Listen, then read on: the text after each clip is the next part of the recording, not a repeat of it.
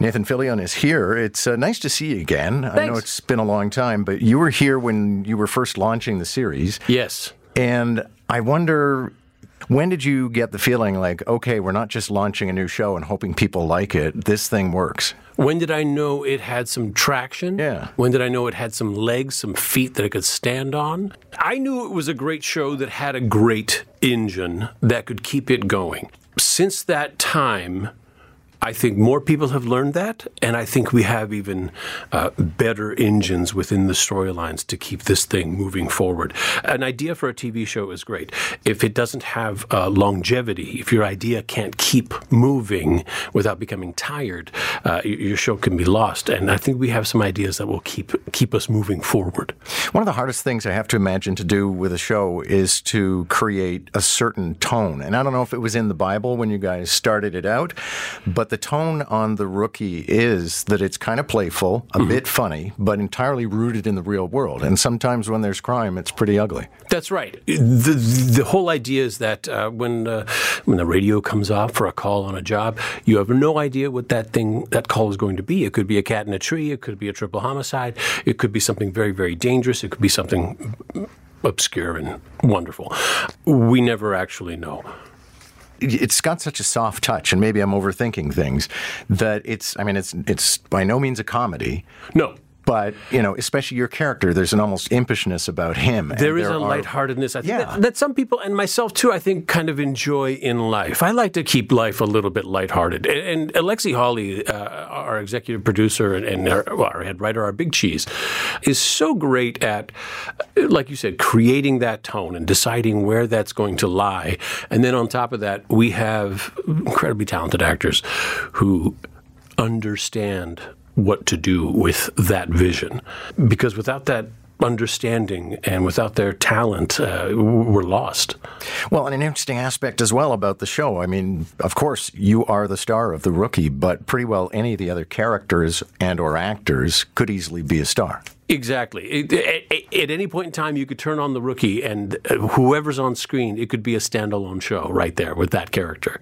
One character I've always found particularly compelling, and uh, we don't have to give away how this, what the outcome of this was, but uh, Rosalind Dyer. Yes. Was it always intended she would just keep on coming back and haunting you, or did she just make a really good impression the first time around? We wanted to create a world uh, that uh, keeps getting more realistic, and I think part of that is bringing back characters that the uh, audience is familiar with. And uh, the Rosalind Dyer was a a danger that uh, worked really, really well for us, and an incredible actress who does wonderful work. We couldn't not have her back. Yeah, there was a deliciousness in Right. Menace. Yes. And the fact that she's got freckles just makes it all the more frightening. Yeah. now there's a spin off. Yes. Uh, rookie Feds. Again, question Was that always the intention and they introduced the character on the rookie for purposes of spin off? Or was that she was so amazing, somebody said, we got to make her own show? I think that whenever you start making a TV show, you have a list of hopes and dreams and wishes. And on that list is I hope we have a fantastic time slot. I hope we're a number one show. I hope we get five spin offs. So, pipe dreams always. The fact that this has become a reality, uh, the odds are really stacked against us. And here we are. We have a, a network that's shown us an, an incredible amount of uh, support. Not only have they given us the spinoff, they've also given us a incredible time slot now on Tuesday nights with the rookie feds right behind us. And actually, this is something I could get your help with. I'm trying to start a new thing here. Okay. The new Netflix and chill. Tuesday night, Rookie Nookie. Thank Okay. you. Thank you.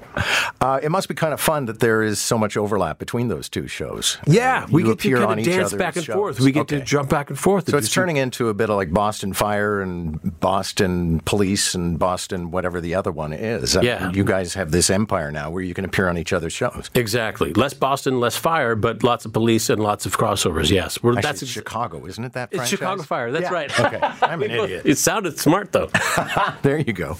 I, I know we talked about it in the first interview, but I want to hear more about it. Training in order to comport yourself like a police officer. Is that an ongoing thing?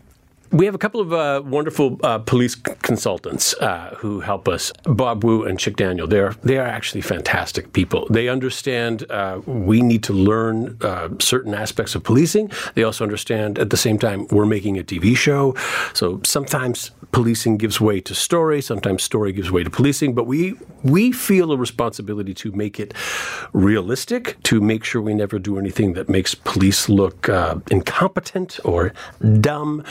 And it's it's gotten to a point where we all feel a real sense of pride in what we do police wise.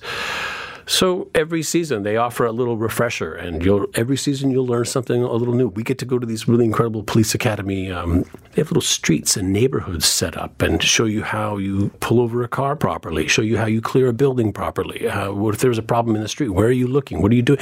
Things that I would never think about in my day to day, but the police have to think about all the time. I've played a police officer once. I've been a bit player. and We won't, don't have to exaggerate the importance of the career. What was your character name? I don't remember. I think it was, I think it was police officer number two. Gotcha. Yeah, it was not. It was.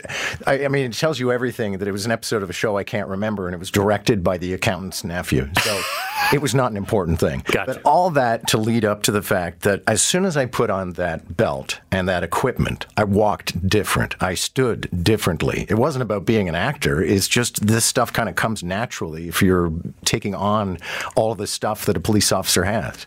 There is an authority in the uniform. There is uh, an authenticity in wearing the equipment and having all that heavy heft around you uh, and, and feeling the weight of the badge on your shirt. You can't help but be inspired. You really can't.